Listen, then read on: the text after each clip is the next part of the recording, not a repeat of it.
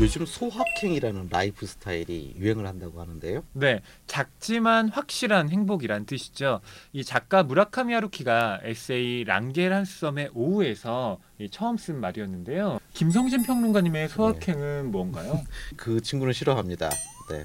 그 늙은 강아지 네. 푸코를 싫다는 강아지 굳이 끌어안고 네. 있으면 자, 저는 정말 행복합니다. 또 어떤 분들의 경우에는 네. 집에서 이렇게 맥주를 마시는 게 나의 소확행이다. 또 음. 이렇게 말씀하시는 분들도 있더라고요. 많더라고요. 그게 정말 한 잔이면 괜찮은데 음. 예, 그 이제 한 잔이 아니라 뭐 한 수십 잔 이렇게 네. 되면 이제 술이 왼수가 되는. 정말 딱 한 잔으로 끝내기가 네. 쉽지가 않잖아요. 그래서 이 오늘 준비한 주제가 바로 이제 술고래이죠. 허위 평론가께서 사연 소개해 주시죠. 네.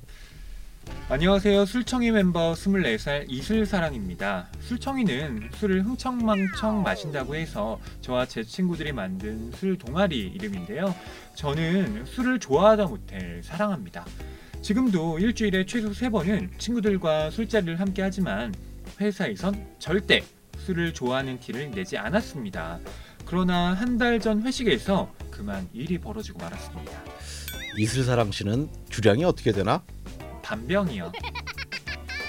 그렇지만 이 술잔을 한 잔 두 잔 받다 보니 달디단 술 맛에 저도 모르게 캬 술맛 난다 말하며 평소처럼 원샷 해버렸거든요.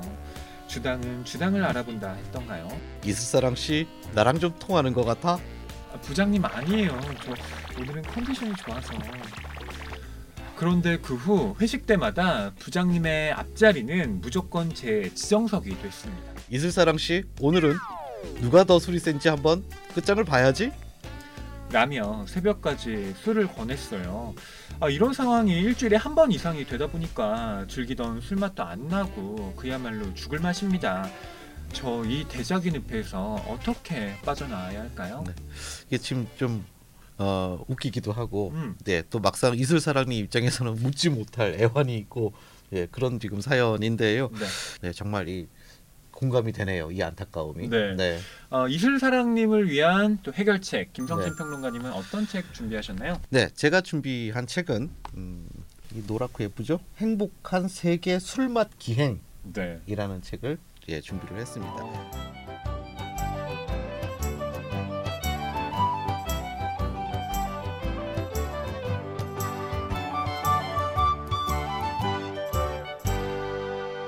제가 오늘 이 책을 소개해드리는 음, 추천 이유는 저는 이렇게 문장을 뽑아봤어요.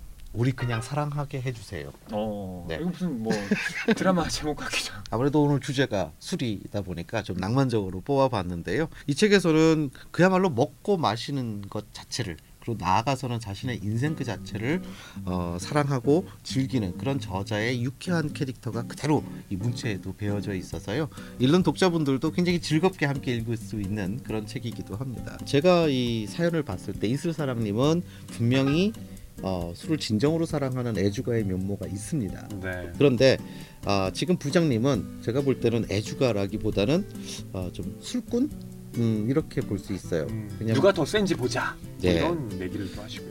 가장 중요한 맥락은요.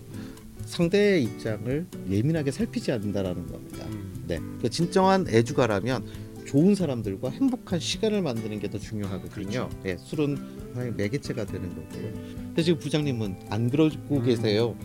내가 마시고 싶어서 맞아. 바로 지금 부하 직원을 어, 좀 강권하고 있다고 보는데 그래서 어, 직급이나 뭐 나이는 이슬사랑님께서 좀 미칠 수 있지만 술의 등급에 있어서는 어, 더 위에 예, 계신 분이다. 저는 그런 얘기를 드릴 수 있고요. 그런 면에서 오늘 소개드리는 이 행복한 세계 술맛 기행이라는 책은 술을 진정으로 사랑하는 그래서 이슬사랑님 입장에서는 진정으로 부러울 수밖에 없는 예, 그런 분을 만나게 되실 거거든요.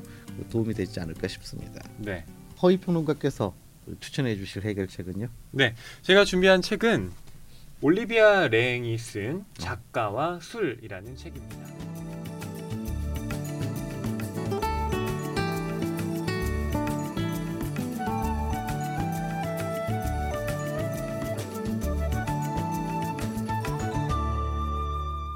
제가 이 책을 추천하는 까닭은 네. 보통 술을 좋아하시는 분들은 네. 각자 저마다의 이유가 있잖아요. 변명이 많죠. 그렇죠. 네. 어, 그걸 혹은 변명이라고 네. 할 수도 있을 텐데요. 그 다양한 사례를 이 책을 통해서 살펴볼 수가 있습니다. 아주 문학적인 예, 그 변명과 이유들이 등장을 하겠군요. 맞습니다.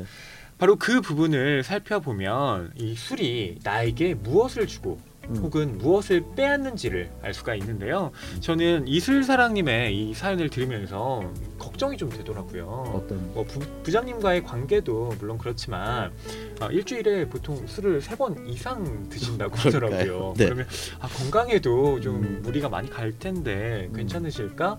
저는 그런 점에서 이술사랑님이 아, 이 작가와 술이라는 책을 읽으면서 네. 음주하는 습관 또 그 밑에 깔린 무의식에 대해서 음. 한번 생각해 보면 어떨까 싶더라고요. 엄청난 공부가 되겠군요. 인생 네. 공부도 되고. 또 제가 이 책을 추천드리는 두 번째 이유는 음, 작가와 술이라는 제목답게 아, 이책 안에는 뭐 존 치버, 어니스트 해밍웨이, 레이먼드 카버 등과 같은 네. 유명 작가들의 또 일화, 또 음. 그들의 문학과 얽힌 술 이야기가 적혀 있어요. 네. 그런 점에서 독서의 흥미를 한껏 돋을 수가 있습니다. 그러니까 왜 우리가 아, 문학이라는 그 장르에 접근할 수 있는 여러 가지 통로들이 있잖아요. 네. 그러니까 술도 분명히 그 중에 하나가 될 수 있겠구나라는 것을 다시 한번 확인할 수 있는 그런 책이기도 했습니다. 네.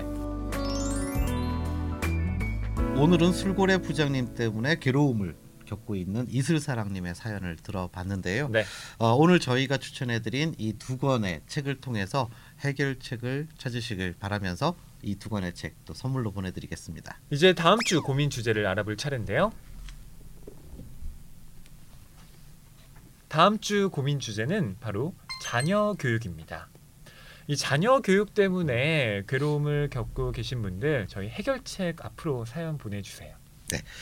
TV 책방 북소리 페이스북과 인스타그램 그리고 TBS 라디오 기분 좋은 일요일 조연아입니다 게시판을 통해서 고민 사연을 남겨주시면 됩니다.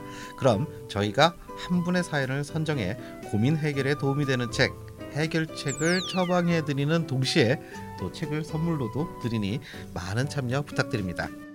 오늘 소개해드린 해결책은 이번 주 일요일 라디오 기분 좋은 일요일 조연아입니다를 통해서도 다시 들으실 수 있다는 점 알려드리면서 저희는 이만 물러가도록 할게요. 다음 이 시간에 다시 찾아뵙겠습니다.